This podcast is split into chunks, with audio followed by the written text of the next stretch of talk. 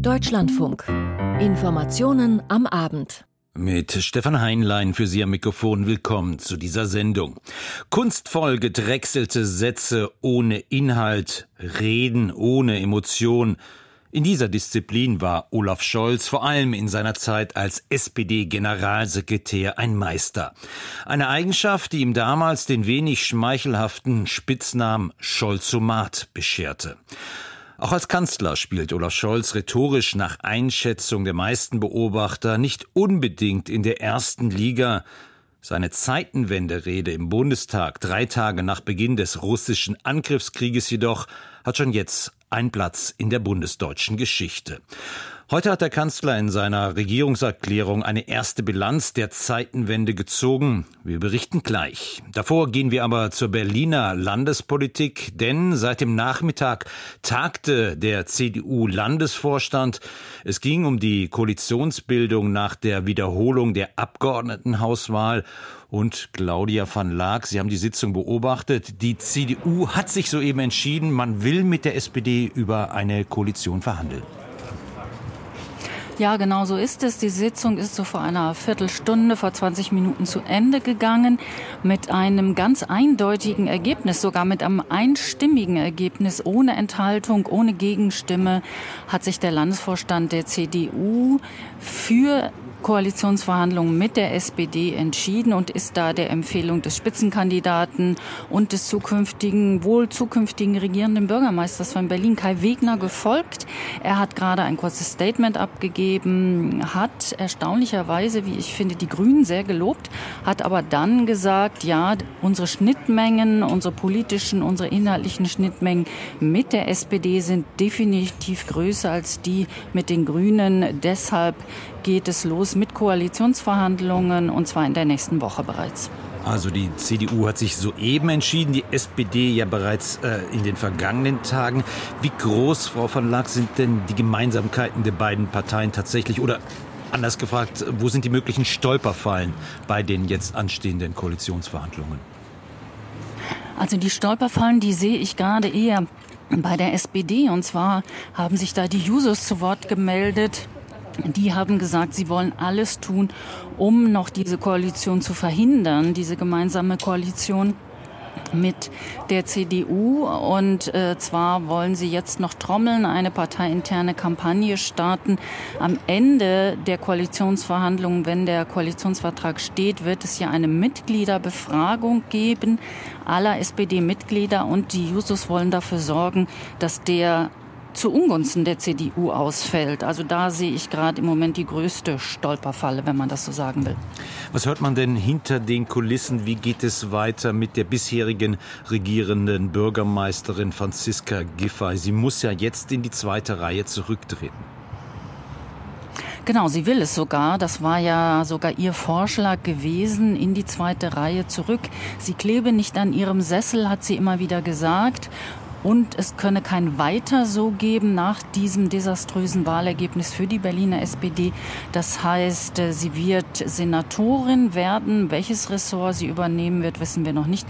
Aber auf jeden Fall wird sie die Koalitionsverhandlungen auf Seiten der SPD leiten. Die Entscheidung der Berliner CDU ist zwar frisch, aber nicht ganz überraschend. Äh, deshalb die Frage, gibt es schon Reaktionen von Seiten der Grünen und äh, der Linken, der bisherigen Regierungspartner der SPD? Also auf diese Entscheidung der CDU noch nicht, auf die gestrige Entscheidung der SPD sehr wohl. Und zwar gab es da sehr harsche Kritik der bisherigen Koalitionspartner Grünen und Linken an der SPD. Und zwar, weil sie nämlich nicht direkt informiert wurden vom von dem Ziel der SPD mit der Koalition zu koalieren. Man habe das aus den Medien empfangen erfahren und das sei ein schlechter Stil der SPD. Vielen Dank für diese aktuellen Informationen, Claudia van Laak aus Berlin. Der Kanzler indes ist zur Stunde nicht mehr in der Hauptstadt. Olaf Scholz hat sich auf den Weg gemacht in Richtung Washington. Dort wird er morgen von Präsident Biden im Weißen Haus empfangen. Zwei Stunden sind für das Gespräch vorgesehen. Es wird um den Krieg und die Zeitenwende in der internationalen Politik gehen.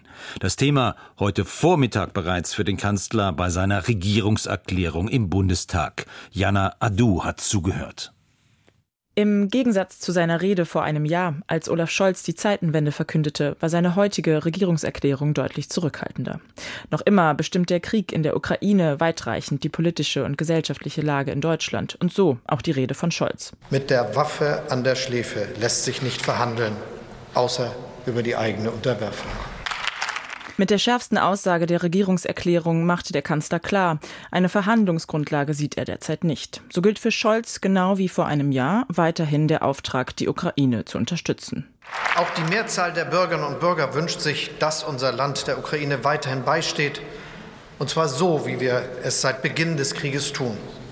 Entschlossen, abgewogen, eng abgestimmt mit unseren Freunden und Partnern.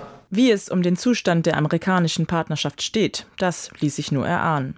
Am Abend reist Scholz zu US-Präsident Biden. Ohne journalistische Entourage und auch ohne, dass eine abschließende Presseerklärung zu dem Treffen geplant ist. Wie CDU-Fraktionschef Friedrich Merz von der Opposition in der folgenden Bundestagsdebatte anmerkt. Die wirklich spitzen kritischen Bemerkungen von Merz gegenüber der Regierung, wie sie im vergangenen Jahr zu hören waren, blieben aus. Auch bei der innenpolitischen Bilanz des Kanzlers. Weder kalte Wohnungen, ein heißer Herbst noch ein Wutwinter habe es gegeben. Nichts davon ist eingetreten, weil wir entschlossen gehandelt haben, weil wir zusammengeblieben sind und hinter diesem Wir steht unser ganzes Land. Die Opposition lässt das Resümee des Kanzlers fast unangetastet stehen. Kritik gab es vornehmlich in puncto des vor einem Jahr angekündigten 100 Milliarden Euro Sondervermögens für die Bundeswehr und Verteidigungsausgaben. Die seien, so März, nicht nur hinter dem Versprochenen zurückgeblieben, sondern sogar geringer gewesen als zuvor. Auch eine nationale Sicherheitsstrategie hätte die Bundesregierung bisher nicht vorgelegt. Von Seiten der AfD kam der Aufruf an die Regierung, sich aus dem Ukraine-Krieg rauszuhalten. Denn, so Co-Fraktionschef Tino Kruppalla, dies sei nicht der Krieg Deutschlands. Er warf der Bundesregierung vor. Aus diesem Krieg geht die Ukraine genauso als Verlierer hervor wie Russland. Es gibt wieder nur einen Gewinner. Und dieser Gewinner, der heißt USA. Größte Kritik gab es in der Bundestagsdebatte nicht an der Regierung Scholz, sondern an den Friedenskundgebungen der vergangenen Woche zum Ukraine-Krieg. Unionsfraktionschef Friedrich Merz verwies auf die Beteiligung von AfD und Linken. Wenn am Wochenende von maßgeblichen Vertreterinnen und Vertretern von ganz links und ganz rechts in einer geradezu bizarren Gemeinsamkeit Täter und Opfer verwechselt werden, nicht mal so zufällig, sondern geradezu vorsätzlich. Und wenn dann noch eine der Vertreterinnen aus Ihrer Fraktion so achselzuckend im deutschen Fernsehen sagt, naja, Vergewaltigungen, die gibt's halt so in jedem Krieg. Und dann noch auf beiden Seiten, meine Damen und Herren, dann ist das zynisch, menschenverachtend Merz sprach damit die zur Debatte nicht anwesende linken Politikerin Sarah Wagenknecht an. Grünen Fraktionschefin Britta Hasselmann und FDP-Fraktionschef Christian Dürr stimmten der Opposition in ihrer Kritik an den Kundgebungen zu. Linken Chef Dietmar Bartsch beklagte stattdessen eine Verengung der Debatte. Es ist so, wer heute gegen Kampfpanzerlieferungen ist und Diplomatie einfordert, der wird aus einer riesigen Allianz aus der Politik, aus Medien als naiv und russlandfreundlich bezeichnet. Und das ist eine unsägliche unsägliche Verengung des Meinungskorridors. Und das schadet der Demokratie in unserem Land. Ein Beitrag von Jana Adu. Nicht nur in Deutschland sorgt der Krieg für eine politische Zeitenwende. Auch international hat der russische Angriff vor einem Jahr die Regeln und Normen der Außen- und Sicherheitspolitik grundlegend verändert. Waffen und nicht Worte prägen seither das Verhältnis zu Russland. Die Diplomatie bleibt auf dem Abstellgleis. Auch der heutige G20-Gipfel der Außenminister in Neu-Delhi bringt keine Fortschritte. Charlotte Horn berichtet. Am Ende lagen die Positionen doch zu weit auseinander zwischen den Außenministerinnen und Ministern der G20. Und so gab es am Ende keine gemeinsame Abschlusserklärung, sondern nur ein Ergebnispapier der Gespräche. Indiens Außenminister Jai Shankar musste zugeben, dass Indien es nicht geschafft hatte, die Differenzen zu überbrücken, zulasten von ärmeren Ländern, die unter den Folgen des Krieges leiden. Für einen Großteil des globalen Südens geht es um alles oder nichts. Die Treibstoffkosten, die Lebensmittelkosten und die Kosten für Dünger Düngemittel sind allesamt sehr drängende Probleme. Und die Konsequenzen sind wirklich beschädigend. Und das ist noch ein mildes Wort. Russland und China hatten sich geweigert, eine gemeinsame Erklärung mit zu unterschreiben. Darin sollte es um einen Zitat vollständigen und bedingungslosen Rückzug der russischen Truppen vom Territorium der Ukraine gehen. Russlands Außenminister Lavrov beschuldigte den Westen, die Sanktionen gegen sein Land seien reine Willkür. Russland habe auf eine Aufklärung der sabotierten Nord Stream Pipeline bestanden. Der Westen habe nur gedroht. Die NATO und EU würden andere Staaten erpressen. Wir haben nicht ein einziges Mal öffentlich gesagt, dass wir ernsthafte Vorschläge ablehnen, die aus dem aufrichtigen Wunsch heraus gemacht werden, eine politische Entscheidung zu finden. Ich möchte noch einmal daran erinnern, dass während wir zu Gesprächen aufgefordert werden, ich mich nicht daran erinnern kann, dass jemand von westlichen Kollegen aus einer Reihe von anderen Ländern die Ukraine zu Gesprächen gedrängt hat. Wahrscheinlich ist da etwas Wahres dran, denn die Ukraine wird zu einer Fortsetzung des Krieges ermutigt. Ukraine настраивают на продолжение войны. Immerhin, am Ende trafen sich Lavrov und sein amerikanischer Amtskollege Blinken für ein zehnminütiges Gespräch. Eigentlich wollte Indien seine G20-Präsidentschaft als Stimme des globalen Südens nutzen, für Themen wie den Kampf gegen Armut und Klimawandel. Doch der russische Angriffskrieg in der Ukraine beherrschte auch dieses G20-Treffen. Bundesaußenministerin Baerbock hatte Lavrov aufgefordert, den Krieg zu beenden. Laut diplomatischen Beobachtern reagierte der russische Außenminister mit einer abfälligen Handbewegung auf Baerbocks Statement. Die deutsche Außenministerin Außenministerin machte im Anschluss deutlich, dass es zu keiner nuklearen Eskalation kommen dürfe. Dass eine Aussetzung des New Start-Vertrages eine unverantwortlicher Schritt ist und äh, dass die Chinesen, auch darauf habe ich verwiesen, darauf ja in ihrem Positionspapier zu diesem Krieg auch noch mal deutlich darauf hingewiesen haben. Am Vormittag hatte sich Baerbock mit ihrem chinesischen Amtskollegen getroffen. Im Gespräch habe sie die chinesischen Lieferungen von Gütern, die auch militärisch verwendet werden können, nach Russland verurteilt. Damit finanziere China einen völkerrechtswidrigen Angriffskrieg und das als ständiges Mitglied des UN-Sicherheitsrats. Das G20-Außenministertreffen Treffen aus Neu-Delhi für den Deutschlandfunk Charlotte Horn. Schwere Gefechte nach übereinstimmenden Angaben weiter im Osten der Ukraine. Bei einem russischen Raketenangriff auf ein Wohnhaus in der Großstadt Saporischschia im Süden starben mindestens drei Menschen, so meldet es Kiew.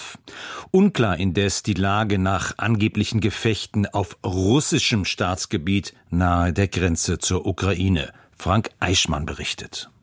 Die Angaben sind nach wie vor widersprüchlich über bewaffnete Angriffe auf zwei Dörfer im südrussischen Gebiet Briansk, nur wenige Kilometer von der ukrainischen Grenze entfernt. Der Inlandsgeheimdienst FSB hatte am Vormittag Gefechte mit ukrainischen Nationalisten gemeldet. Dabei soll ein Mann getötet, ein Kind verletzt worden sein. Am Mittag sprach der russische Präsident Putin von einem Verbrechen begangen von Neonazis. Mit diesem Begriff beschreibt Putin regelmäßig die ukrainische Regierung. Sie haben heute einen weiteren Terroranschlag, ein weiteres Verbrechen begangen, drangen in das Grenzgebiet ein und eröffneten das Feuer auf Zivilisten. Sie haben gesehen, dass da ein Auto fuhr mit Zivilisten und Kindern und das Feuer eröffnet. Der ukrainische Präsidentenberater Podoljak dementierte Berichte russischer Medien, wonach eine ukrainische Sabotageeinheit auf russisches Gebiet vorgedrungen sei. Dies sei eine klassische bewusste Provokation, um das russische Volk zu verängstigen und den Angriff auf ein anderes Land zu rechtfertigen. Podoljak legte nahe, dass die Täter russische Partisanen gewesen sein könnten. Frank Eichmann. Der Stellungskrieg im Osten der Ukraine ist ein blutiger Abnutzungskampf. Menschen und Material sind entscheidend für die täglichen Gefechte an den Frontabschnitten. Funktion ein funktionierender Nachschub ist deshalb kampfentscheidend. Besonders wichtig ist die Versorgung mit Munition. Hier will nun die EU-Kommission mit einem neuen Vorschlag die Lieferungen beschleunigen. Aus Brüssel, Klaus Remme. Jetzt kommt es auf Geschwindigkeit an, so heißt es wörtlich in einem Papier der EU-Kommission. Im Mittelpunkt stehen Antworten auf die Frage, wie der Ukraine schnell, substanziell und über eine lange Strecke mit dringend benötigter Artilleriemunition geholfen werden kann.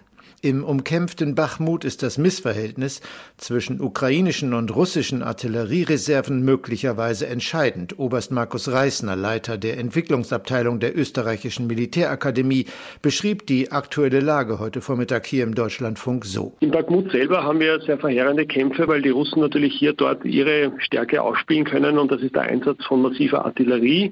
Und dieser massive Artillerieeinsatz spielt sich in einer Überlegenheit der Russen ab, zum Teil im Faktor 1 zu 7, 1 zu 8 gemacht für die russische Seite. Beim EU-Sondergipfel Anfang Februar hatte die estnische Regierungschefin Kaja Kallas gefragt, warum machen wir es nicht so ähnlich wie mit den Impfstoffen während der Pandemie? Maybe we could use a similar mechanism like we did with the vaccines. The European Commission will procure and then it will be sent directly to Ukraine. Eine gemeinsame Munitionsbeschaffung durch die EU. Der EU-Außenbeauftragte Josep Borrell wurde beauftragt, bis zum nächsten Gipfel Ende März entsprechende Vorschläge zu machen.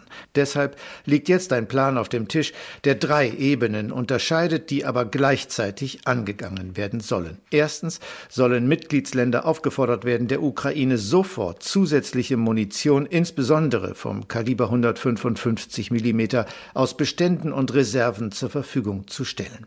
Als Finanzierung werden Mittel aus der sogenannten Europäischen Friedensfazilität EPF vorgeschlagen, ein Instrument jenseits des EU-Haushalts, mit dem seit Kriegsausbruch Waffenlieferungen finanziert werden und im vergangenen Jahr mehrfach um jeweils 500 Millionen Euro aufgestockt wurde. Um möglichst schnelle Lieferungen zu ermuntern, wird für diesen Fall eine erhöhte Kostenerstattung von bis zu 90 Prozent vorgeschlagen. Um die EPF liquide zu halten, will Josep Borrell eine zusätzliche Milliarde Euro vorschlagen, die ausschließlich für Munitionslieferungen reserviert werden soll. Zweitens sollen gleichzeitig Vorbereitungen für die gemeinsame Beschaffung getroffen werden. Die Europäische Verteidigungsagentur hat bereits Grundzüge eines Projekts gemeinsamer Beschaffung unterschiedlicher Munitionsgrößen geplant. 25 EU-Staaten und Norwegen haben demnach bereits Interesse an einer Kooperation geäußert. Und drittens wird in dem Papier die Ausweitung von Produktionskapazitäten in den Blick genommen. Auch die USA haben angekündigt, ihre Munitionsproduktion massiv hochfahren zu wollen. In der EU würde Ähnliches schnell an eigenen Kapazitäten scheitern. Um in diesem Punkt Abhilfe zu schaffen, schlägt die Kommission vor, Produktionskapazitäten zu dokumentieren, Engpässe zu identifizieren und zu prüfen, wie die Finanzierung und die Genehmigung neuer Produktionsanlagen erleichtert werden kann. Aus Brüssel unser Korrespondent Klaus Remme. Egal ob Diesel oder Benzin, das Ende des klassischen Verbrennerautos ist eigentlich beschlossene Sache. Ab dem Jahr 2035 sollen in der EU neu zugelassene Pkw kein CO2 mehr ausstoßen. Darauf einigten sich das EU-Parlament und die Mitgliedstaaten bereits im Herbst. Doch nun droht der Brüsseler Beschluss ausgerechnet am Berliner Ampelstreit zu scheitern Verbrenntern. Und es geht dabei nicht nur um den Verbrenner. Johannes Kuhn mit den Einzelheiten. Mit deutlichen Worten stellt FDP-Chef Christian Lindner klar, das Einbauverbot von rein konventionellen Heizungsanlagen ab 2024 ist mit den Liberalen nicht zu machen. Der entsprechende Entwurf aus Wirtschafts- und Bauministerium sei klimapolitisch gut gemeint, so Lindner zur Bild-Zeitung. Das Echo sei aber wirtschaftlich und sozial verheerend. Eine oberflächliche Reparatur reiche deshalb nicht aus, so Lindner. Die Pläne müssten zurück in die Montagehalle und grundlegend überarbeitet werden.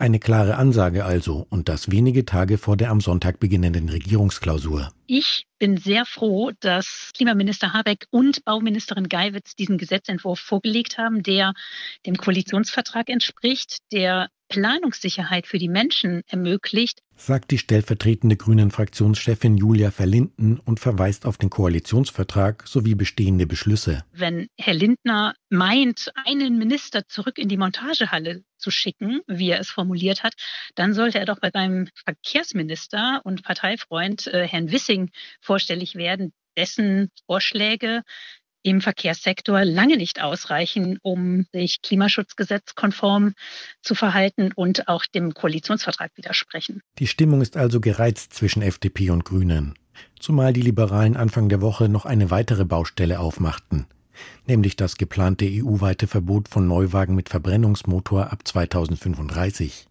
Die deutsche Zustimmung dafür im EU-Ministerrat kommende Woche galt eigentlich als Formsache, doch die FDP kritisiert nun, dass die EU-Kommission keinen Vorschlag vorgelegt habe, wie man Ausnahmen für Verbrenner mit synthetischen Kraftstoffen schafft. Die Liberalen inklusive Verkehrsminister Volker Wissing fordern für die klimapolitisch umstrittenen E-Fuels Ausnahmen vom Verbot. Wer es also ernst meint mit klimaneutraler Mobilität, der muss alle technologischen Optionen offen halten und auch nutzen. Und wenn wir schon E-Fuels brauchen in großer Menge, um die Bestandsflotte klimaneutral zu halten, dann spricht doch alles dafür, dass wir dann auch über 2035 hinaus Verbrennungsmotoren zulassen, wenn diese ausschließlich mit synthetischen Kraftstoffen betrieben werden können. Falls sich Deutschland bei der Abstimmung im Ministerrat enthält, könnten auch andere Länder den Kompromiss durchfallen lassen. Sollte der langwierig ausgehandelte Plan sogar scheitern, müsste neu verhandelt werden. Für Stefan Bratzel vom Center of Automotive Management in Bergisch Gladbach ist das keine gute Perspektive. Das würde natürlich diese Planungssicherheit, die man eigentlich jetzt hat, wieder ein Stück weit zunichte führen. Ob das wirklich gewünscht ist, auch von allen Akteuren, sprich auch den Automobilherstellern, die sich ja eigentlich recht unisono für das Thema Elektromobilität jetzt ausgesprochen haben, das ist doch sehr fraglich. Der grünen Europapolitiker Anton Hofreiter fordert in der Blockadefrage heute im Tagesspiegel ein Machtwort von Bundeskanzler Olaf Scholz. Auch die grüne Bundesumweltministerin Steffi Lemke drängt auf Zustimmung zu den EU-Plänen. Das grün geführte Wirtschaftsministerium wiederum signalisierte heute Sympathie für Wissings Haltung. Informationen von Johannes Kuhn. Ein Erfolg für Gerhard Schröder. Seine Russland-Kontakte und Männerfreundschaft zu Präsident Putin sind kein Grund für ein Parteiausschlussverfahren gegen den Ex-Kanzler. So heute die Entscheidung der zuständigen SPD-Schiedskommission in Hannover. Von dort Bastian Brandau. Aus Sicht der Schiedskommission des SPD-Bezirks Hannover könne nicht mit hinreichender Sicherheit festgestellt werden, dass Gerhard Schröder gegen Statuten, Grundsätze oder die Parteiordnung verstoßen habe. So zitieren mehrere Medien aus dem Beschluss der Kommission, der heute den Verfahrensbeteiligten zugestellt worden war drei Monate nach der Verhandlung Anfang Dezember. Deutsche Spitzenpolitiker hätten möglicherweise die Gefahren einer Abhängigkeit von russischen Energielieferungen in den vergangenen 25 Jahren falsch eingeschätzt, heißt es demnach in der Begründung weiter. Dies betreffe aber auch andere Politiker der SPD und anderer Parteien, weswegen man Schröder eine Fehleinschätzung nicht vorwerfen könne. Schröder ließ gegenüber dem Magazin Stern mitteilen, er sei nicht überrascht von der Entscheidung, diese sei, Zitat, juristisch solide und überzeugend sowie politisch konsequent. Inhaltlich folgt die Berufungsinstanz mit der Entscheidung der der Schiedskommission des SPD-Unterbezirks Hannover aus dem vergangenen August. Auch sie hatte Schröders Verhalten nicht als parteischädigend und damit ahndungswürdig befunden. Gegen die Entscheidung waren sieben Parteigliederungen in Berufung gegangen. Ihnen bleibt jetzt noch der Weg zur Bundesschiedskommission der SPD in Berlin. Gerhard Schröder darf also Genosse bleiben. Aus Hannover ein Beitrag von Bastian Brandau. Heute Abschluss der Frühjahrsvollversammlung der katholischen Bischofskonferenz. Neben den innerkirchlichen Reformdebatten ging es in Dresden auch um die christliche Haltung zum Krieg in der Ukraine. Andreas Roth berichtet. Waffenlieferungen für die Selbstverteidigung der Ukraine sind auch für die katholischen Bischöfe Deutschlands gerechtfertigt. Doch Krieg allein könne niemals zum Frieden führen. Die Deutsche Bischofskonferenz forderte in Dresden, alle diplomatischen Möglichkeiten zu nutzen und eine Eskalation des russischen Angriffskrieges zu verhindern. Bestimmendes Thema des Treffens der 62 Bischöfe aber war die Debatte um mehr Beteiligung in der katholischen Kirche Deutschlands. Der seit drei Jahren laufende Reformprozess, der sogenannte synodale Weg, soll als Konsequenz aus aus den Missbrauchsfällen Strukturen schaffen, die Machtmissbrauch verhindern. Rom dagegen und auch ein Teil der deutschen Bischöfe fürchten die Aushebelung der bischöflichen Autorität. Auf der Frühjahrsvollversammlung diskutierten die Bischöfe intensiv darüber. Der weitaus größte Teil unter ihnen unterstütze nach Einschätzung des Vorsitzenden der Bischofskonferenz Georg Betzing die Reformpläne. Ob die an der kritischen Minderheit scheitern, wird sich in der nächsten Woche bei der Abschlusstagung des synodalen Weges in Frankfurt zeigen. Andreas Roth zur Deutschen Bischofskonferenz heute in Dresden. Amsterdam, Prag oder Paris, in der EU machen kurze Städtetrips inzwischen fast ein Viertel aller touristischen Übernachtungen aus. Unterkunftsvermittler wie Airbnb sollen deshalb jetzt ihre Daten offenlegen. So plant es die EU-Kommission. Aus Brüssel, Katrin Schmidt. Jedes Haus, jede Wohnung oder jedes Zimmer, das innerhalb der EU für eine begrenzte Anzahl von Tagen zur Miete angeboten wird, soll künftig eine Registrierungsnummer erhalten. Airbnb, Booking, Expedia und viele weitere Plattformen würden damit EU-weit einheitlich verpflichtet, Daten mit den regionalen Behörden zu teilen, damit die allen voran die Identität des Gastgebers erfahren. Diesem Vorschlag der EU-Kommission vom Ende vergangenen Jahres sind nun die für Wettbewerb zuständigen Ministerinnen und Minister der EU-Staaten gefolgt. Die nötige Zustimmung des Parlaments steht noch aus. Diese Regeln sollen etwa die Bemühungen vieler Innenstädte Europas um ein ausgewogenes sogenanntes Tourismusökosystem unterstützen. Denn rund ein Viertel aller Unterkunftsbuchungen in der Europäischen Union laufen inzwischen über Kurzzeitvermietungsplattformen. Mit großen Chancen für Touristen und Gastgeber, aber auch mit der Folge, dass viele Wohnungen nicht mehr für Langfristvermietungen zur Verfügung stehen. Aus Brüssel Information von Katrin Schmidt. Schock, Wut und Trauer in Griechenland nach dem wohl schwersten Zugunglück in der Geschichte des Landes. Der Verkehrsminister übernahm noch am Tag des Unglücks die politische Verantwortung und trat umgehend zurück. Jetzt hat der festgenommene Bahnhofsvorsteher offenbar seine Schuld eingeräumt. Aus Athen Moritz Pompel. Die Zahl der Todesopfer ist inzwischen weiter nach oben korrigiert worden auf jetzt 47. Mehrere Personen werden immer noch vermisst. Wie viele genau darüber gibt es von den Behörden keine Angaben. Vor den Krankenhäusern, etwa in der Stadt Larissa, in der Verletzte behandelt und Leichen identifiziert werden, warten verzweifelte Verwandte auf Neuigkeiten.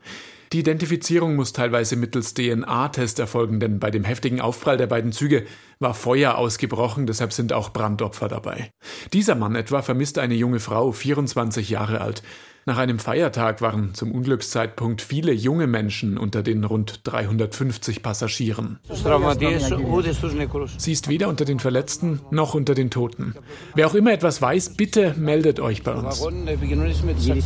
An der Unglücksstelle gehen die Rettungs- und Bergungsarbeiten mit schwerem Gerät weiter. Immer noch wühlen sich Bagger durch völlig verbogene und verkeilte Metallberge.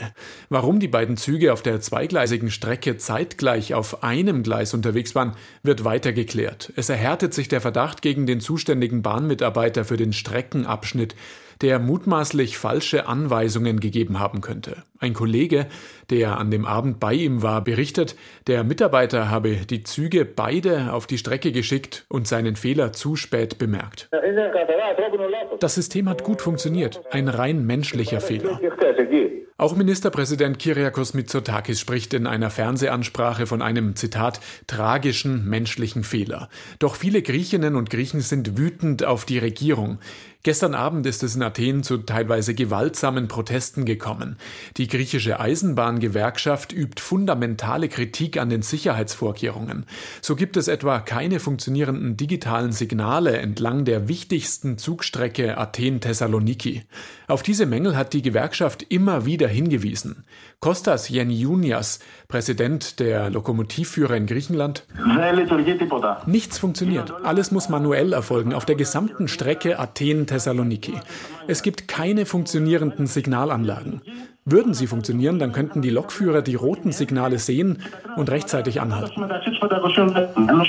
Auch moderne Notbremssysteme fehlen, obwohl die EU-Kommission schon seit Jahren von allen Mitgliedsländern genau solche Sicherheitssysteme fordert und auch Geld dafür bereitgestellt hat. Doch die zuständigen Behörden in Griechenland sind dem nicht nachgekommen. Stattdessen hatte Griechenlands Verkehrsminister Kostas Karamanlis, der inzwischen zurückgetreten ist, noch vor zehn Tagen so auf Kritik aus der Opposition reagiert. Bei einer Parlamentsdebatte rund um die Sicherheit griechischer Bahnstrecken. Es ist eine Schande, dass Sie die Sicherheit in Frage stellen. Eine Schande. Vor allem, und das will ich hier nochmal betonen, weil der Staat selbst die Sicherheit kontrolliert. Auch die Chefs der staatlichen Behörden, die sich um das Bahnnetz kümmern, sind zurückgetreten. Doch der Ärger für die Regierung wird weitergehen. Heute streikt die griechische Eisenbahngewerkschaft, um noch einmal auf die eklatanten Sicherheitsmängel aufmerksam zu machen. Athens U-Bahn-Mitarbeiter haben sich angeschlossen. Sie berichten von ähnlichen Sicherheitsproblemen. Und für den Abend sind in der Hauptstadt wieder Proteste angekündigt. Das Unglück wird wohl auch Auswirkungen auf die anstehenden Parlamentswahlen in Griechenland haben. Diese waren ursprünglich für Anfang April angedacht und jetzt werden sie wohl auf Mai oder gar Juli verschoben. Manche Beobachter glauben, das Unglück könnte zu einem zweiten Marti werden. 2018 waren in dem Ort vor den Toren Athens verheerende Brände ausgebrochen mit mehr als 100 Toten. Die jetzige Oppositionspartei Syriza hat damals die anschließende Wahl verloren. Griechenland nach dem schweren Zugunglück. Dieser Beitrag von Moritz Pompel aus Athen am Ende dieser Sendung. Noch der Hinweis auf unsere Kommentare ab 19.05 Uhr hier im Deutschlandfunk. Unter anderem Meinungen zur Regierungserklärung von Kanzler Olaf Scholz heute im Bundestag und zum G20-Außenministertreffen in Neu-Delhi. Das Team dankt für Ihr Interesse und wünscht Ihnen einen schönen Abend. Mein Name ist Stefan Heinlein.